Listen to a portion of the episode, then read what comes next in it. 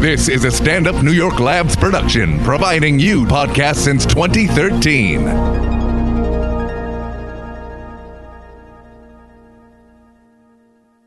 This week's episode of X Ray brought to you by DC Meetups. This week's featured meetup is Let's Get Together and Cook Dinner for Ruth Bader Ginsburg. For those that have not slept since RBG injured herself and want to do something useful for a woman they see as their surrogate grandmother slash protector of the justice system, email Craig for the ingredients you're supposed to bring. And Craig says, Bring what I tell you, don't just bring a fucking casserole. RBG is very picky when it comes to casseroles, and we don't want to piss her off. Uh, the meeting is this Tuesday at Craig's house in Adams Morgan at 4 p.m. Please dress appropriately. RBG also doesn't like too many prints. Okay, let's start the show.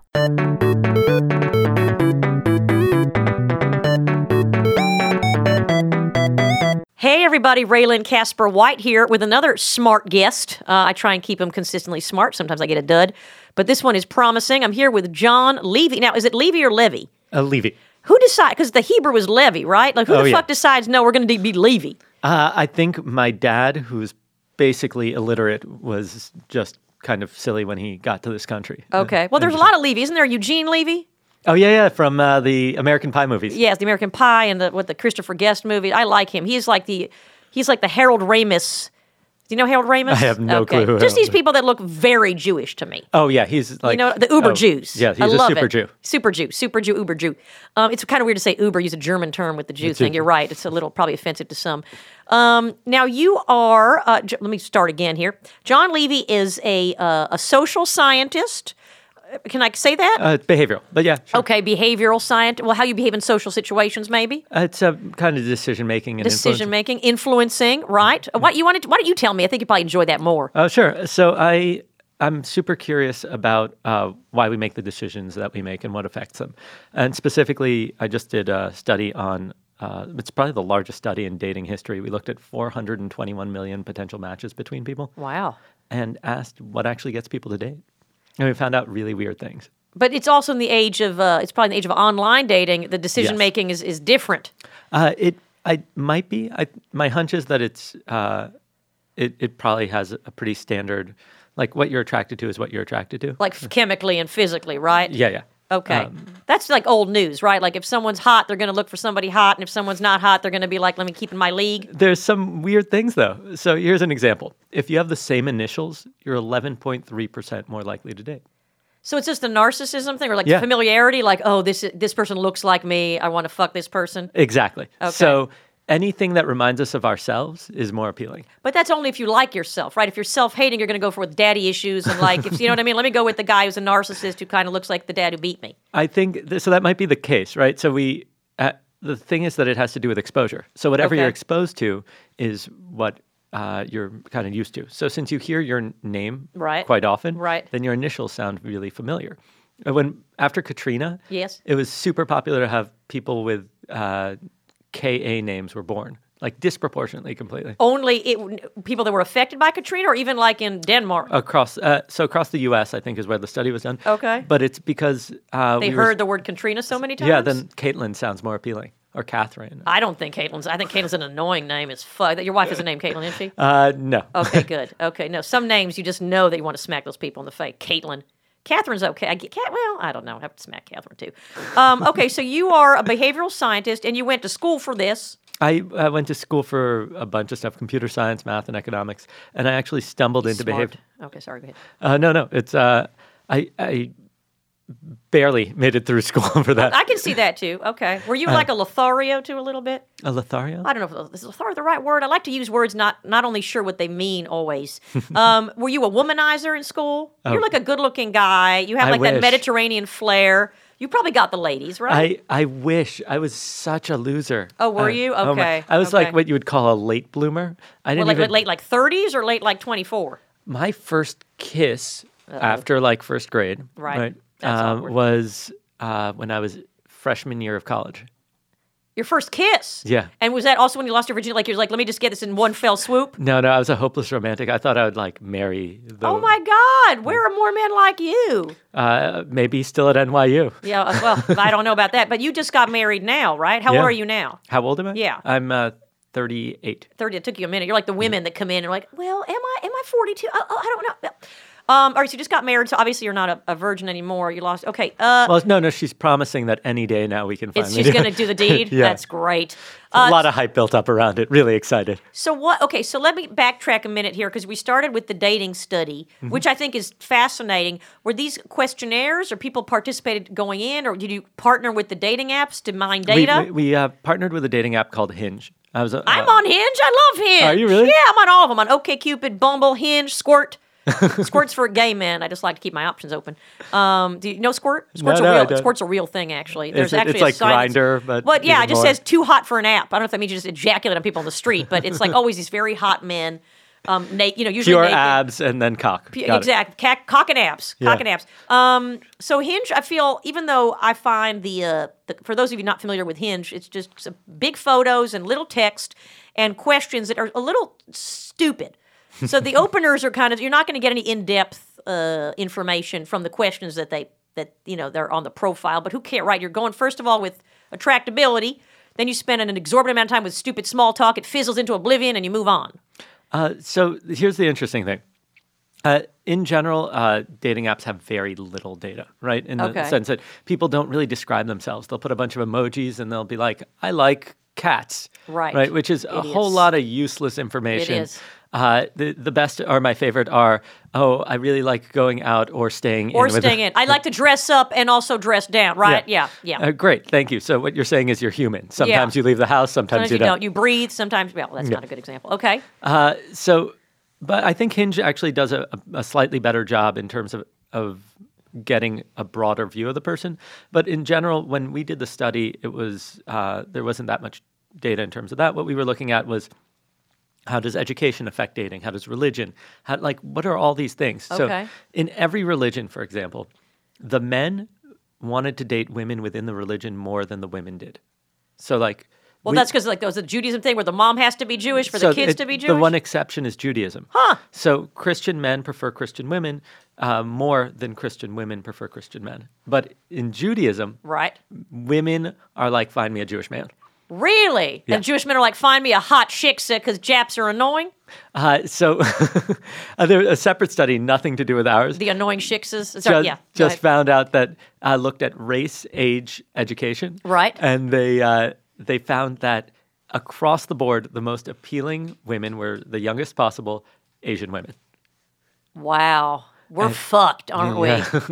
but do those last? Those like, I just want a, a geisha. I have no idea. But is it also? Uh, It probably also fluctuates with age. Obviously, people that are on their second round that are divorced, they're looking for Mm-hmm. They something got rid of their different. starter Mm-hmm. husbands. and yeah, or starter wives. wife. No, but they're a they're bitter. A they have baggage. A they have kids that are going to be fucked up. And B they also are, probably want someone more educated. Right? If they went with like, let me date someone not as educated as me the first time around, and then I get bored because we're not fucking every day, and we the kids are older. For their second round, they want to make sure that other person is is educated as them. No, or you don't have that data yet. I, I've never looked at the data. I think the stereotypical thing in our society is like w- Midlife once they crisis. once they hit forty, switch them out for two twenties. You know, Right. It's- But that's the men's side, right? Yeah. Less than the women. Oh yeah, but you know, for men, they always want younger. But I don't. I, yeah, yeah. That's the midlife. The midlife crisis. I talk about with many of my mid middle aged guests. Mm-hmm. Um, but those don't. I don't know. It's it's really disconcerting, isn't it? Um, so you found that people, the most attractive women are young and Asian. I didn't find that. that that's from a different study. Oh, different Uh, We- study. we what looked did you? at- what's your salient results? Like what? What's Uh, the most the- profound thing you found out? We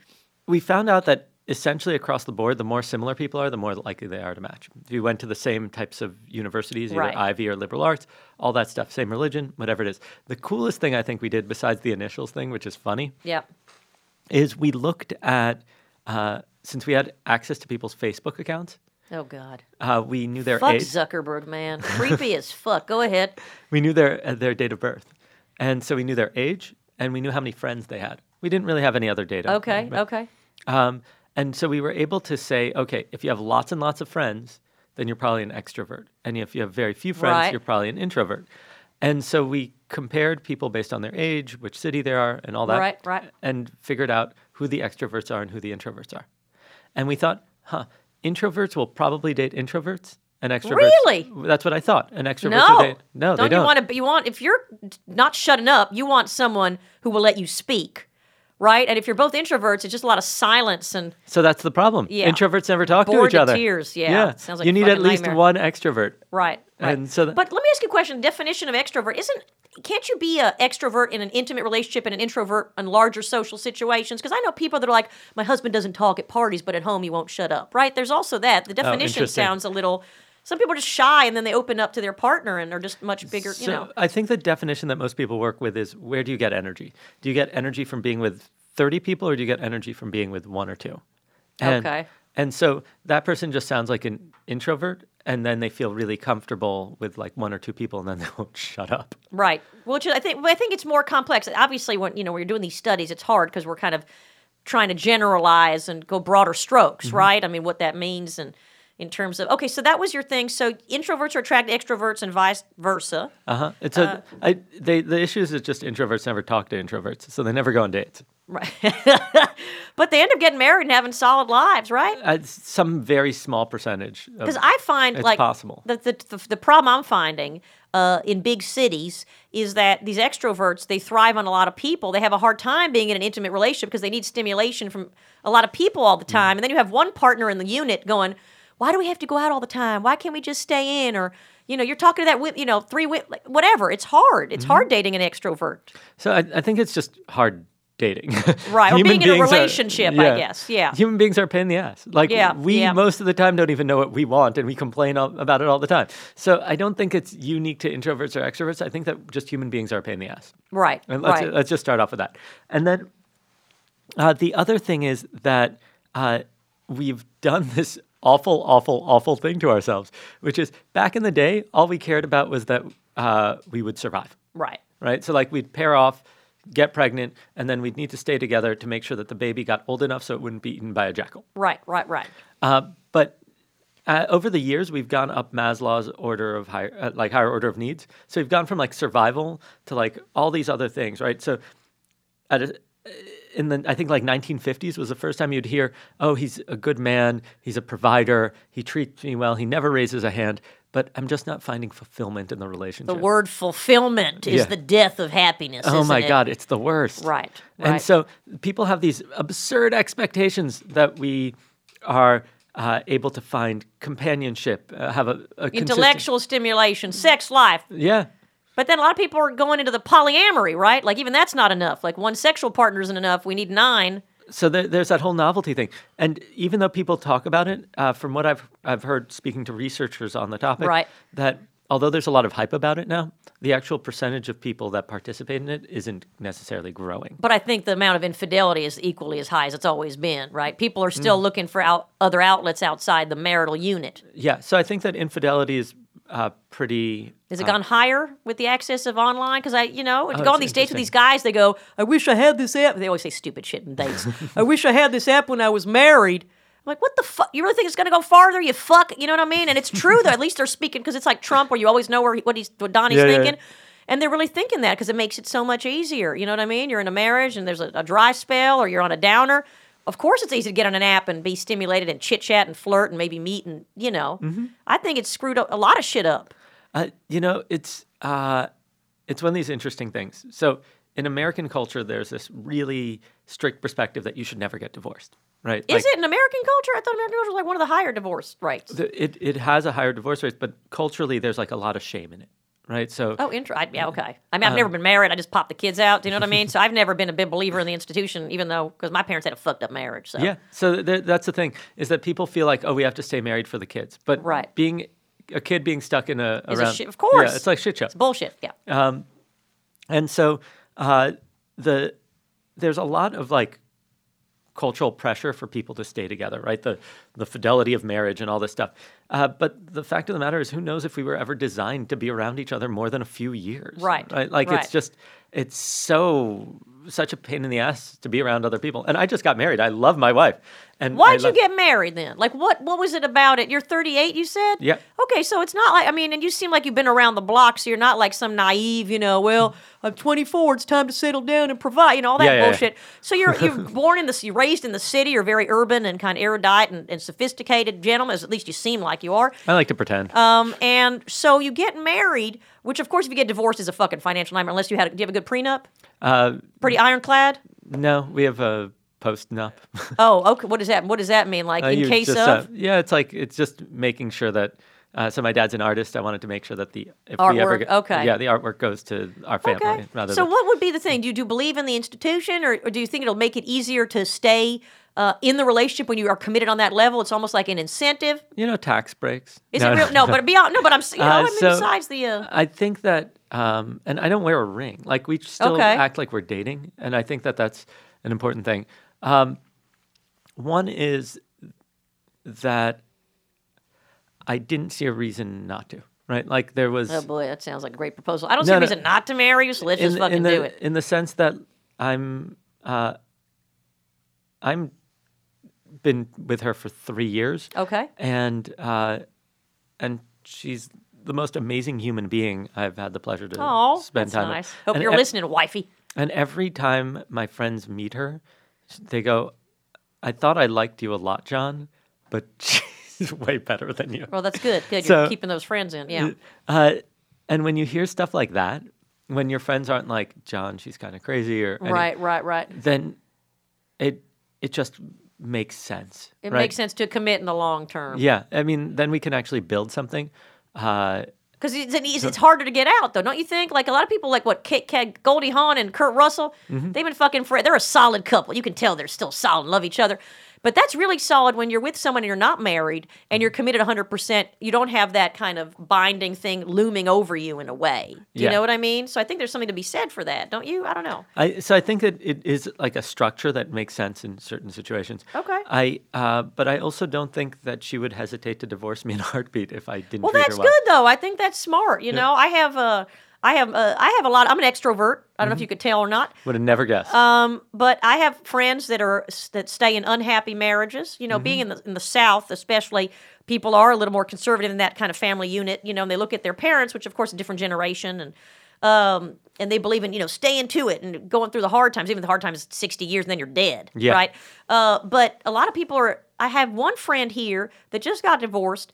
Both both people wanted to, and they just had a baby. And I was like, "What the fuck were you thinking having a baby if you knew you weren't going to be together?" But that being said, they're just happier to not have dragged it out. yeah. Uh, so, John, let me ask you a question. Mm-hmm. Um, do you do this study in order to provide information for the dating apps? Is are you kind of like a co-conspirator with them, or you're doing it just to? Because what did you really learn besides the initials and the familiarity, which we kind of knew before from social Mm-hmm. experiments? What did you learn from your study that had not been discovered before? Uh, we learned some stuff about decision making and how men make uh, decisions versus women, and we also looked at. Uh, there's never been a study at this scale before. Well, Like- tell me, tell me about the uh, the men versus women. Like, give me like three three differences.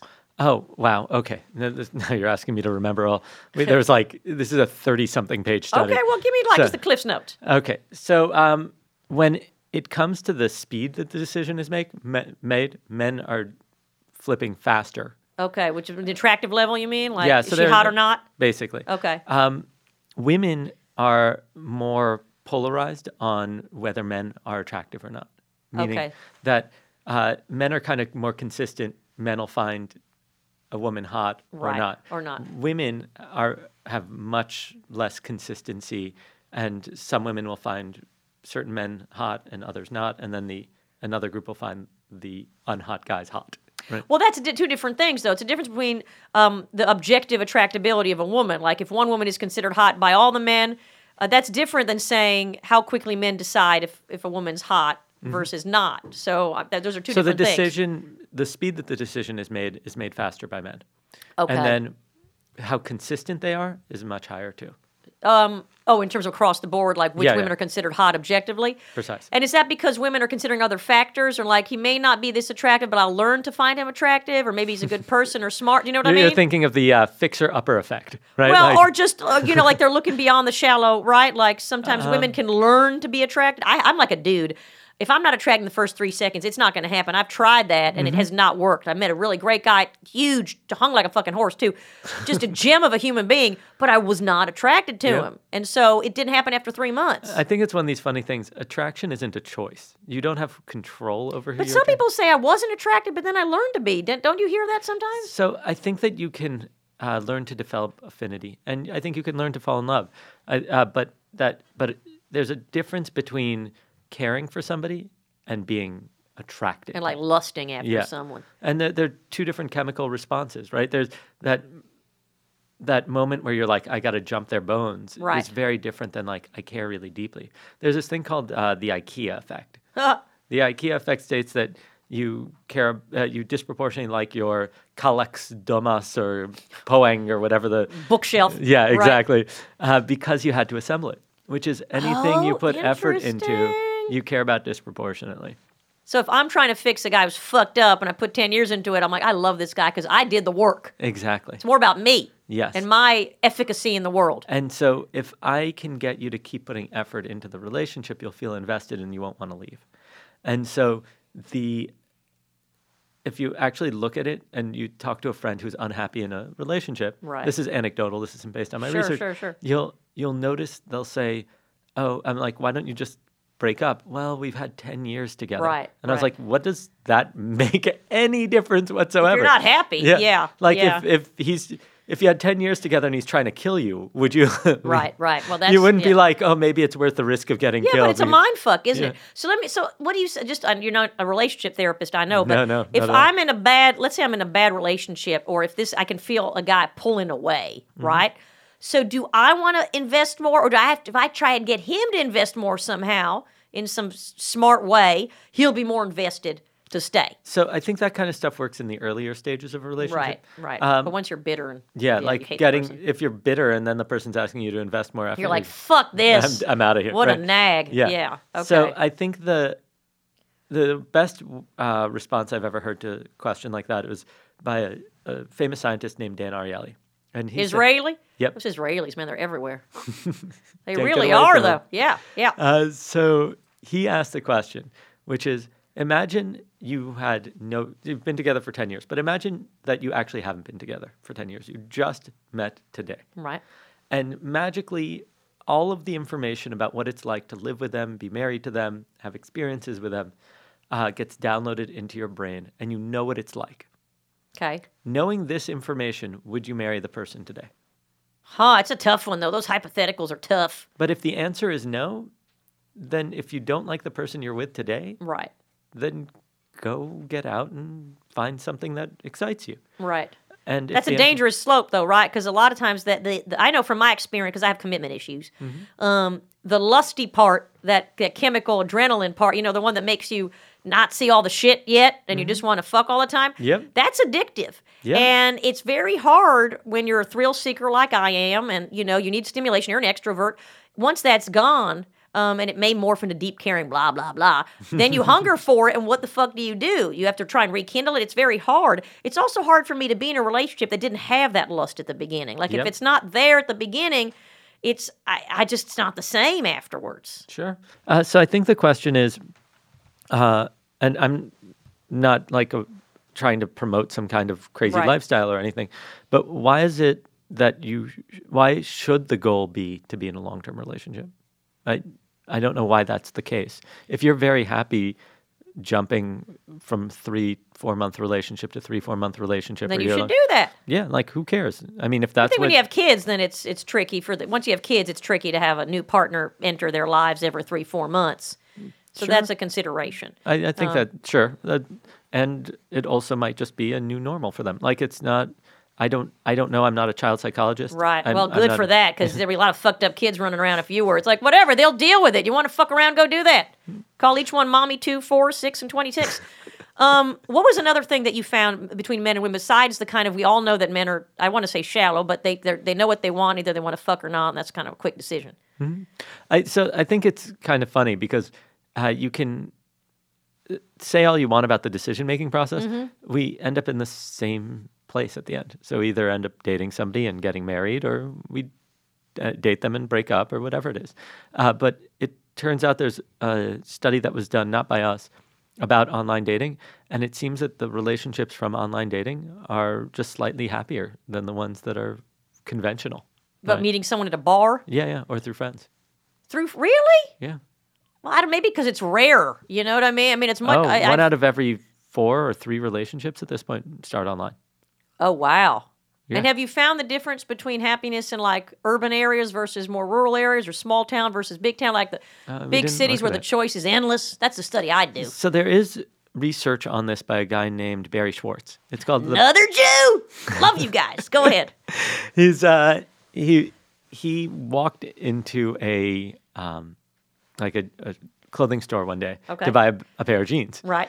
And uh the guy says, "Oh, do you want slim fit, you know, whatever Right, it is, right. uh, all that?" And he's like, "I don't know, uh, sure, whatever, uh, standard." And he goes, "Do you want stonewashed, uh, wha- whatever it is?" Lot of Wha- choices, lot of yeah, choices. and so they keep giving him more and more choices, and he gets the best fitting pair of jeans he has ever had in his life. And before that, he had like just, you know, hard jeans that you had to wear in. Right. And he said he left and he had never been less satisfied. Because he's so worried that if it's this perfect and he's not happy, something's wrong with him. Exactly. Right? I'm smart. I could be You a are social. super I could smart. be a behavioral scientist. You could have. So Yeah. essentially, here's the problem. Let's say you're dating three people. Oh, sorry, you're in a small town and there are only two options. You- Right. You, have the five and you have the seven. Oh, you're And such you- a dude with the grading. God I help mean, me. Whatever. Okay. So uh, yes, I am. uh, so the the you end up with the seven. You're super happy because you have the better option. Now you're in a big city, and you're dating a nine, but he's a nine because he has like a great family, and you're Okay. dating another nine, but he's a nine because he's hot. Yeah, he's super hot. Got the abs, and Yeah. he's hung, like you said. Right. And then you have another nine who's super successful business person that's really interesting, and so on and so forth. Right. And you're dating like four or five nines. How do you make the right decision? Exactly. It's impossible. So no matter which one you choose, you have all these points of comparison. Right. How life could have been better. So you end Yeah. up less happy. Yeah. And you end up less satisfied. And then if just like you said, if there were only if there was only two options and you chose one and you're not happy, then it's the universe's fault. But when you have a million options and you, you choose something and you're You're, it's unhappy, you. It's on you. You Yeah. should all move to like small towns, right? Like Pawtucket, Yes. Rhode Island, and then just. be satisfied being alive. I, I think that's true. I mean, okay, so that's the dating study, which is interesting and depressing because I'm like, what? Uh, what about if you're a young Asian woman and you can't find a dude? Then you feel like you're really fucked up. You're like, I am the most attractive person to all men on the planet, hands down. Social sciences have shown, and I still can't get a meaningful relationship. Mm-hmm. Have you guys studied how long those last? Now I'm obsessed with young Asian women. no, I, I, we haven't. There's other people who actually study this stuff full time. That's got to be a Um, there's highly a- Um, racially insensitive paper, huh? Jesus. There's a, a guy named Eli J. Finkel who just wrote a book called The All or Nothing Marriage, and my hunch is he probably covers it. He covers a whole chapter on young Asian women. Uh, if he's lucky. yeah. But what do you do if you're living in North Korea? They're all young Asian women. You know what I mean? That's also a problem. God damn it. Um, so okay, I, I looked at your website. You're wearing a tuxedo in many photos. Yes. Um, again, very dapper. Thank you. And you're like Mediterranean dapper. You look like like a prince from Dubai a little bit. I'm a quarter Yemenite. A, Okay, that's what a Oh, it is. quarter Turkish. uh, Okay, so you got and it. Half Dutch. So I'm, I'm uh, like when you do 23andMe, Right. it says I'm North African, uh, Asian, and, and, and Dutch. European. Yeah, I had a little Neanderthal on me that was upsetting. Higher percentage than normal, but whatever. I, I like having a big forehead. Um, what is this 2 a.m. principle that you talk about? So I got really curious what causes people to live fun, exciting lives, and I d- spent about ten years traveling as much as I could, uh, putting crazy things to the test. So I went to uh, running the bulls in Pamplona. I got crushed by a bull, and You got almost- crushed? I almost died. Did you yeah. break anything? I literally could. I thought I I was paralyzed initially Holy because I lost all feeling in my body, uh, and it landed on my left shoulder. It crushed all the muscles Oh, and then it tore the ones on the right because I was curled up like a ball. And then you'd uh, have surgery? How do you fix a muscle? uh, what happens is I had wheelchair service and all this stuff. I had to have X-rays uh, to make sure that it didn't push air into my lungs because Holy. I I was about to board a plane the next day. Yeah, and if yeah. the pressure change would have caused my lungs to collapse. Explode. Oh, Uh, collapse. Okay. and uh, and so the way it what happens is that the muscles heal and then they have to like reseparate them and realign them, and it's an agonizing process. That It's- sounds terrible. It's super painful. you didn't get it done by some Spanish surgeons. He's like, I'm going back to New York to the real doctors. I, it, w- are you kidding? It would be so much cheaper to do it in well, of Spain. course, but because who of the knows if healthcare. Uh, it's better though? I mean, you know, I love socialized medicine, but there is a price to pay for that shit.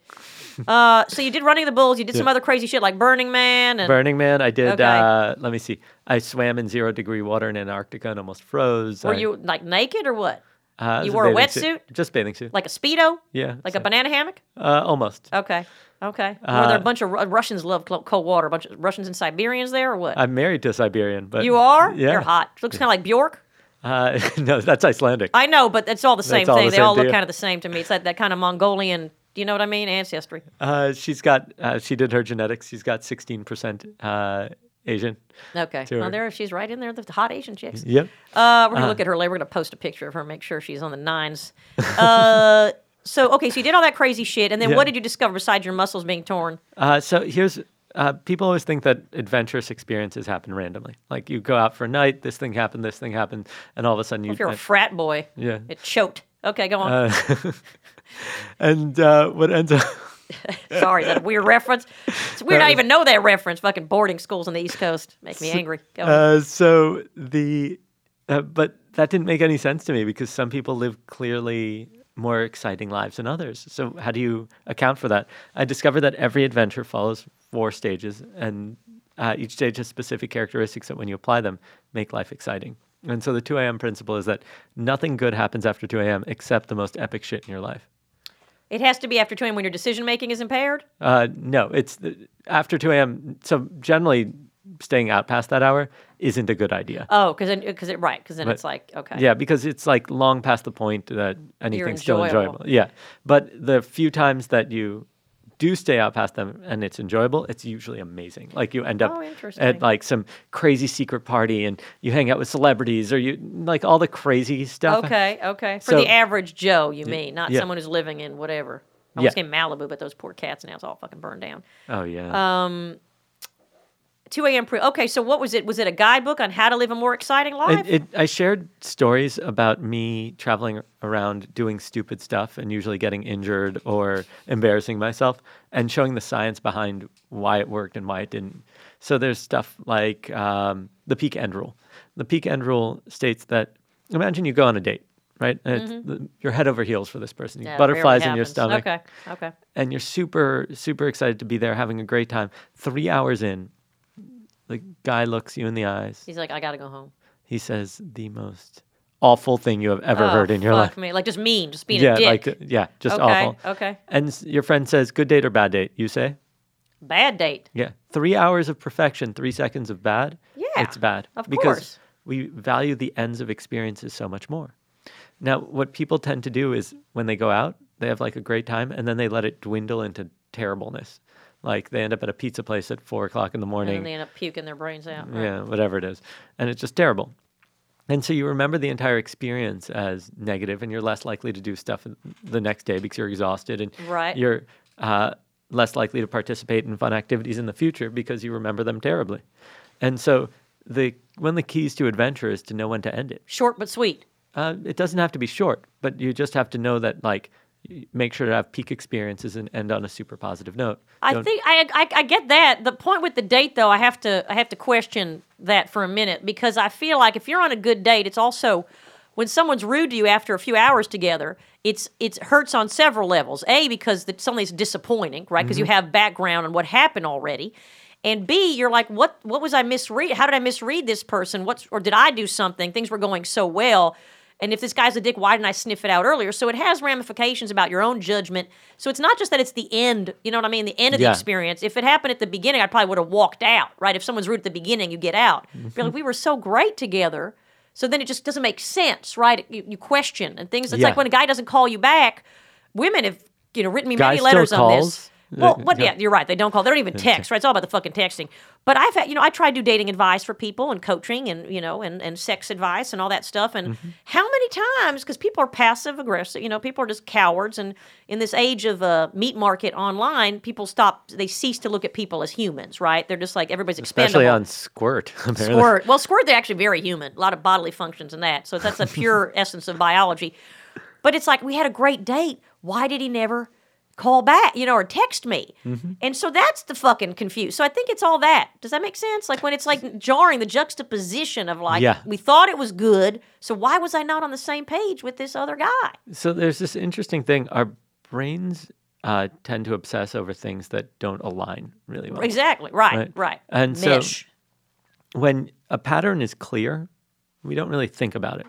If I offer my, you know, like if you have a kid and you offer your kid chocolate milk, and each time you offer the kid chocolate milk, it he says yes. yeah, he says yes. And then one day he opens the chocolate milk and throws it in your face. That's confusing because it breaks the pattern. Yeah, he's getting a smack on the butt for that. You kidding me? Wouldn't let my kids do that in my house. And so, if that's the case, then uh, things that the pattern doesn't make sense, we obsess over because our brains are prediction machines. Right, right. And so, uh, the funny thing is, we'll never get an answer to any of that stuff, like why somebody did or didn't call or didn't or didn't Yeah, text. yeah. It- there's And that's no what's so way Mm-hmm. to know. aggravating. I always challenge if someone's not texting back. I'm like, you know what? Just don't be a cat. Just give me the information. I'm always much happier when I have the information, right? I Yeah. Mm-hmm. think it's people always want to know, right? Like I want to know. Well, if you're cheating on me, just tell me. You know, give me the information. Is it Consuela? You know what I mean? I'm just saying this is my own personal experience.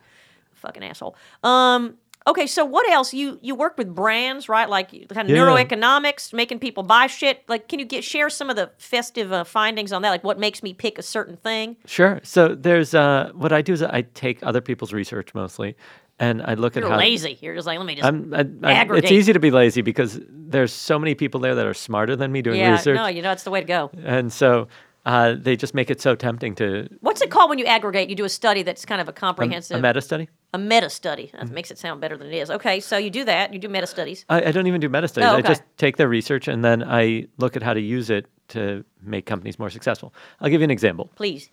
A bunch of years back, The Economist uh, offered three pricing options. The first was $59 for just online, right? So Okay. you could read The Economist online for $59. They don't have enough pictures in The Economist, right? No, they don't. You know what I mean? The font's tiny. I t- I bitch about The Economist all the time. Go ahead. Uh, then the second option is you could have the print uh, publication for $125 a year. Which includes the online access? Just, Just 100 print? Just print. Okay. And then you could have print and online Right. for $125. So you're getting both for less or the same amount as just Yes. the print. Okay. Now, the reason that you do this is it's kind of a decoy. Because your brain makes decisions best when it has a context or like Right, right, right. options, then uh, what happens is that I think it was 82% of people, when given all three options, chose print and online. Of course, because you feel like you're getting the better deal. Exactly. Now, if Mm. We're you all idiots. if you just give them online Right. and print and online, I think it's like 64% They're of people. going to go just the online. exactly. So you do that stupid thing in the middle where they're like, "Oh, who's the idiot who's Mm-hmm. Who's just the- getting the the, up Exactly. the print? Huh, I got online. I'm smarter. Wow, we really are idiots." Okay, so they do I, that. I want you to understand how ridiculous this is. Imagine you go into a deli okay, and the deli operator says your options for sandwiches are chicken or turkey. And you're like, chicken all the way. Mm-hmm. right. And then he, as he's walking to the back to make the sandwich, he goes, Oh, I just found some ham. And you go, I love Okay, ham." ham. Awesome. I'm going to take the turkey then. Oh, interesting. So the addition of a third option that you were never going to do Right. made you switch between the other two. The two- Is that what happens? Yeah, because you switch from I give you this third option, which is just print for $125. Nobody's going to take just print for $125. And by adding it, you switch from going to online to print and online. Right, but it's also because you're offering the same two for one versus one for one, right? If you were saying chicken sandwich versus turkey sandwich plus chips, or sorry, whatever, chicken sandwich for eight bucks, or chicken sandwich for eight bucks, you know, with chips, and then one with a beverage for ten bucks, you know, whatever. Like I Mm-hmm. Yeah, think yeah. that that's the more corollary way to do it. Um, So uh, okay. I often like to say, okay, I'm going to take you on vacation. Me and you are going on a date, girl. Oh, I love that. I love All that, right? John. And your options are we can go to Romania, Okay. go to Croatia and have your wallet stolen, or go to Croatia and have a great meal. Which is it going to be?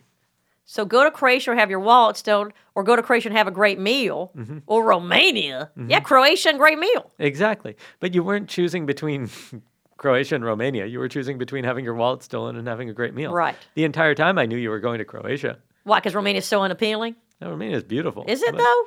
But you didn't even think about it because what you were doing, you got distracted by the having Yeah. wallet stolen and, a having- great meal. I didn't ask you, are we going to have a great meal in Romania? You could. We and could. are we? Am I going to get my wallet stolen in Romania? Uh, Probably. probably. It's Romania. Okay, yeah, you're right. I'm kidding. I have no idea. yeah, those Eastern European. Well, Croatia, I guess too, but they're hot. Now, also, you have some sort of um, salon at your house or something where only Yeah. like famous people are invited. Like people like me would not be invited, or is everybody attractive? A lot of young Asian women. Like what? What goes on in your house? I don't think there are that many young people there just because it's uh, not that we have anything against young Right. people, but you have to be at least 21 to attend since we have alcohol. Okay. Uh, so 10 years ago, I got really curious how to make friends with successful people.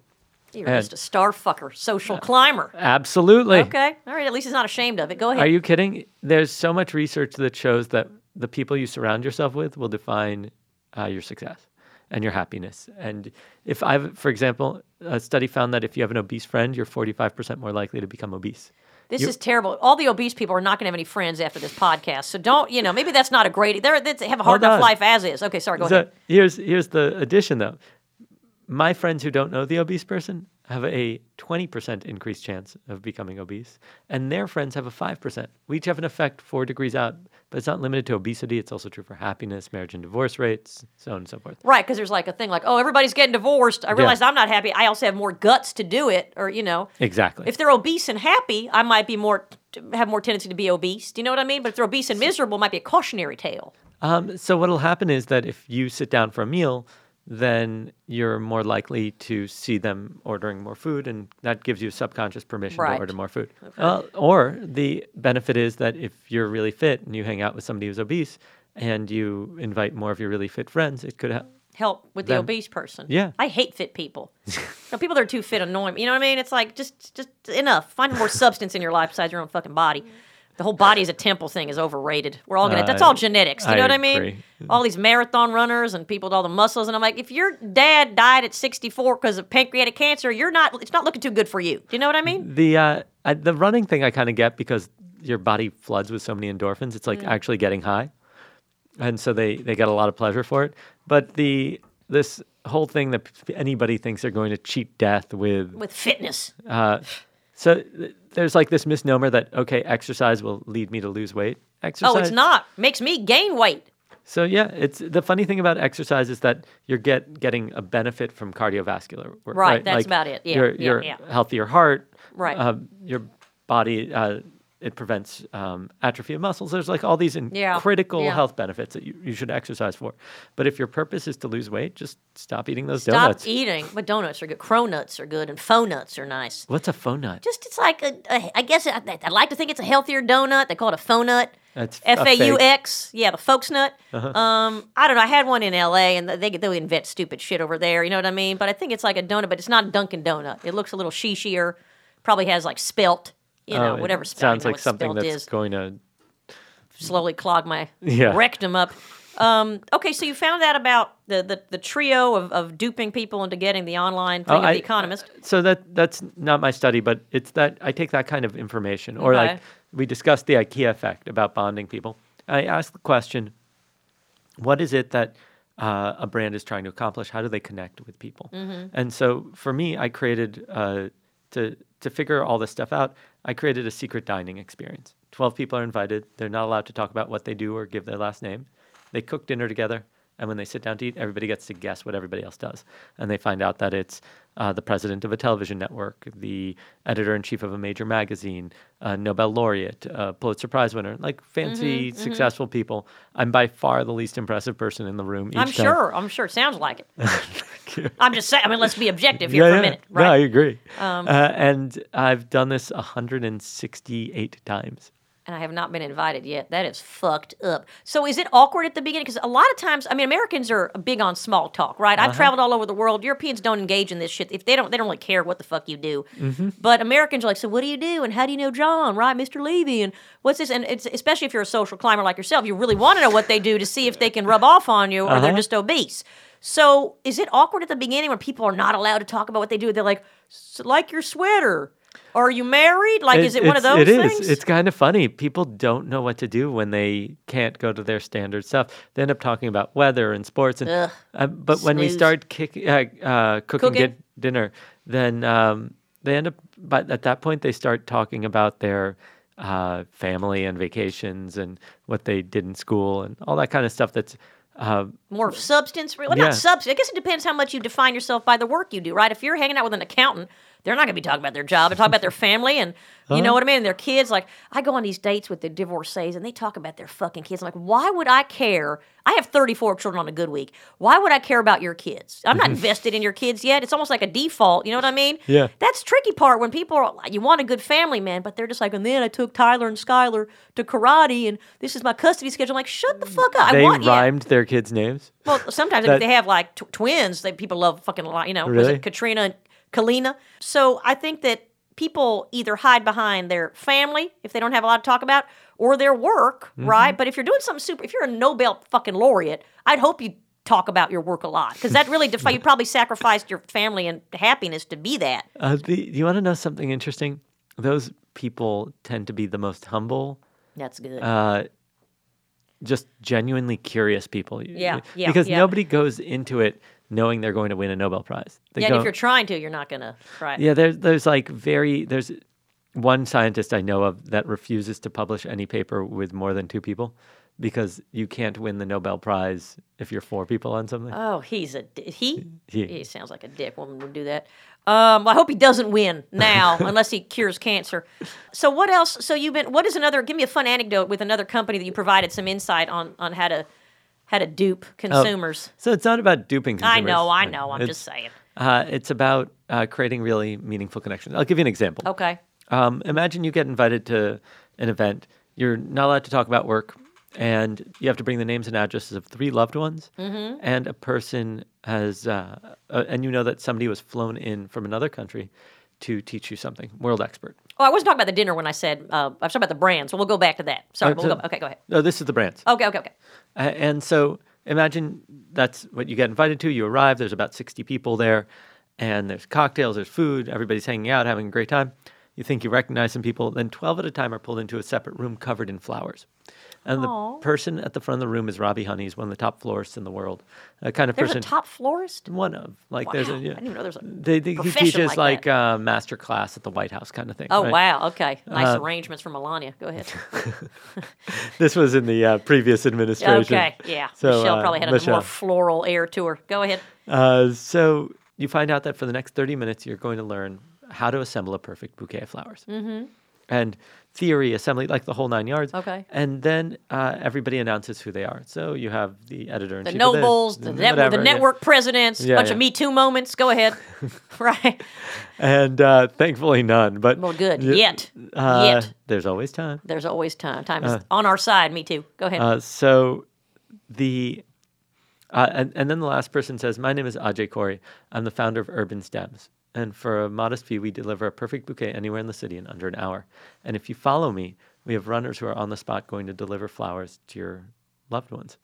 And so while people were still at the event, they got photos of their loved ones receiving the bouquets they just made. oh, that's amazing. So this is at your event. yeah, yeah. But you have to fucking be important to be invited to your event. What if you're just like Joe Plumber, who just is looking, to, you know, to have some shit rubbed off on him? you know what I mean? Then you, here's the beauty of it. Can't you have like a proletariat dinner? So here's what happened. We would Elitist. Sorry, we go would ahead. try to invite people who were less accomplished. Um, Yeah, it depends how you define accomplished, right? I mean, I don't want to get too okay. Uh, and what happened overwhelmingly was that they would feel bad because they would. Yeah, because you're flooding them with other people that are running empires. Yeah. And so it, it, what became clear was that it wasn't the right context to make that happen. And so we launched a salon series where we invite 60 to 100 people. The simpler people. We have, uh, you have cocktails for an hour, chit chat, all that. Can't talk about work. And then uh, I surprised them with three well known speakers. So it might be Bill Nye. It might be. I love Bill Mm-hmm. Nye, the science guy. Is he straight? I think so. I've met his Okay. girlfriend. Oh well, well, hopefully. There, there was, oh my God, there was this crazy story that I think like TMZ tried to convince the world that Bill Nye was in Sexual a, deviant. was in an, a gay relationship with uh, Robert Picardo, who played the Doctor on Star Trek uh, Voyager. Oh, Uh, I there- don't even know who the fuck that is. I have to look so that they, up. they were they're super close friends. They uh, both of them are on the Planetary Society board. That's what uh, happens to the Planetary Society Board. but uh, but none of that's true. I know them both, uh, and I, I've met their significant others. And uh, it turns out that the the story was made up by like it- A reporter at TMZ. Or some- Someone who's it- bitter who secretly hates it- Bill Nye, the yeah, science guy. but it- Climate it's- change denier. probably Uh, Creationist? but Sorry. it's so weird, like that that's the story that they would go with. That's Uh-huh. funny. I don't know. I, I like this idea of these salons. I think they're fantastic. I would like you to though to have a bunch of people that work their asses off and then get flowers sent to their loved ones. That would just be it. You know what I mean? Get like some people that are doing social services. I think that would be a delightful kind of you know surprise for those people. We just started a uh, a group of rides for um, let's say marginalized groups. So, Okay. Uh, I I go over to a like a fitness studio. Um, the last one we did was at Swerve, which is a What is that like another soul cycle or something? yeah kind Oh, of I hate those. but fucking- it's team team based stuff, and I I brought uh, leaders from the LGBT plus uh, community. And all to ride together and then talk about what they want to accomplish for their community. Well, that's and, nice. And so we're, we're doing that kind of stuff Okay, because do that, do that. Yeah. I think it's important that uh, it's not about just having influential people meet each other. It's about creating a bigger impact on their communities. Right. And I think everybody that yeah, I think pe- I'm always impressed with people of uh, of fame and success that are really about uh, greater good and, and social, you know, social uh, not justice, but you know what I mean. Mm-hmm. Impact. Impact. Yeah. Sure. Um what was the biggest like corporation that you worked with and what was the most valuable like piece of advice you gave them in terms of behavioral science? Oh, great. That's uh, well, I'm worked with Microsoft and with uh, I'm doing another project with them, SAP. I've done stuff with Salesforce. Like I've, Okay. worked, I've worked with a lot of the top Right, right. global brands. Um, I think the most important thing is that nobody needs another casino themed fundraiser to go to. Like Hmm. the if you really want to connect with executives, you fundamentally have to create something novel. And most companies try to make up for a bad idea by spending lots of money on it. And this just in terms of like in-house employees like for their own uh, It's either for personnel or is this about trying to engage consumers? this is in terms of uh, let's say you're uh, trying to engage enterprise level customers as this like What does that mean enterprise level? uh, so like if The Star Trek reference again? Picardo? Who's he fucking now? Bill Nye in the bathroom? Go ahead. So the uh, an enterprise level customer, if you want Microsoft as a client, or you want uh, if you want you know the Girl Scouts of America as a client, like if you Mm-hmm. want these big organizations to be your clients, those are enterprise level customers, as Oh, got opposed to it, like okay. mom and pop shops or small Got and medium it. Which are businesses. slowly shutting down, sadly. Okay, so if I want Microsoft as my customer, Yeah. okay. Then uh, and you want to engage and connect with them. Another steak dinner won't close the deal. Oh, in right? Mm, terms of like, let me invite, let me wine and dine you Yeah. Oh, guys and get you. Okay. all that stuff is kind of bullshit. so what do you have to do? So it's not a happy ending that you're providing. Like, what am I supposed to be providing for these people? So if you, it comes down to two things. If you want to be successful, you need to know how to connect with people Right. and how to build trust quickly. And so going to like a steak dinner or doing the same thing everybody else is doing won't attract them to join or participate or connect with you. Because business decisions aren't made most of the time logically. It's gut. It's gut. It's Right. a lot of emotion.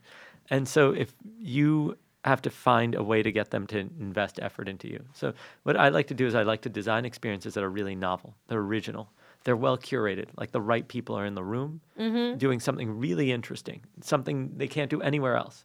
And then what I like to do is have them participate in a shared activity so they put effort into one another and into the brand. So that they can get an emotional sense of the brand and the people that work for it. Because So if I'm trying to get Microsoft as a client, I say to you, John, create an event for me with some of these Microsoft people, these decision makers, so Uh, we can bond. yeah, And does that involve like baking cupcakes together or It could. whatever it is? It could be a knitting circle. It could be I literally. like the idea of a anything. knitting circle to close a four hundred billion dollar deal. That's And that's good. I, I'll tell you, I did a crazy one. Like this one was completely insane, where uh, we invited 16 people over. There were four tables of four that they sat at. They were eating and drinking, and food was prepared. They just t- took it like buffet style. And then 30 uh, minutes in, I had an- an assistant take all of their drinking water away.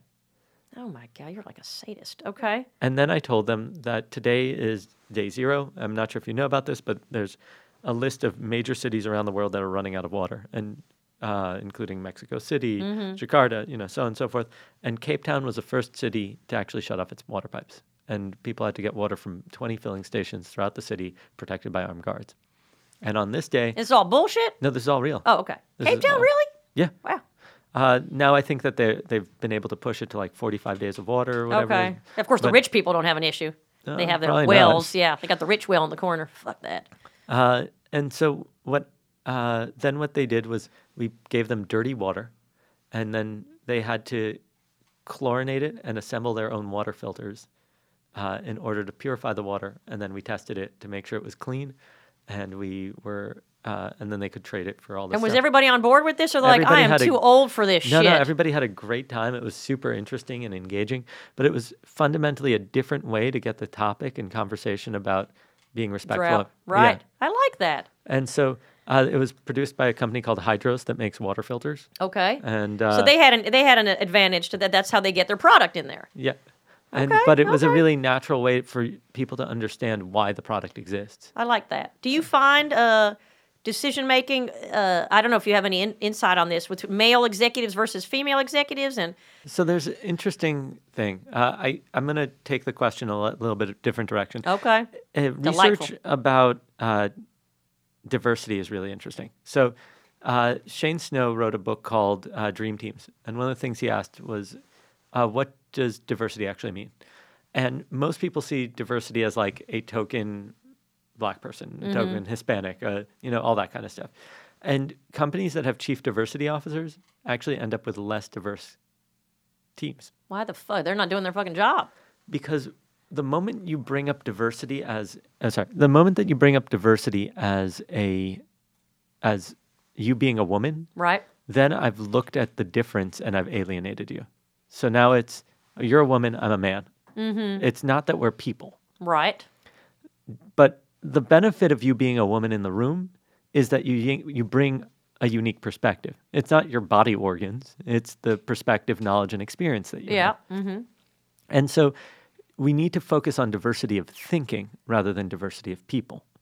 Now, if we focus on diversity of thinking, then I say, do you know who has really great insights on women? Is Mm-hmm. Right. Joe Person- Smith, a yeah. 56 year old white man. clearly not. Yeah. Uh, but, or, and then it becomes an asset rather than the thing that separates us. I like that. Okay. But why do you think that diversity officer is not like, you know, why is he ended up with a staff that's not as diverse? Because he ends up, yeah, why is that? Uh, because it, I think it alienates people when you focus on the fact of their diversity. So they don't want to take the job, you mean? I, I'm not sure about the inner workings. Okay. I- well, maybe they just don't want to be part of affirmative. You know what I mean? They're like, I don't want you to hire me just because I'm a woman. I want you to hire me because I'm better at the job. I'm, so that's interesting. I, I'm actually completely for affirmative action. Okay. Uh, and the reason is that uh, w- white men have had such an advantage that is so absurdly uh, ingrained into the society, there's no way to make up for it otherwise.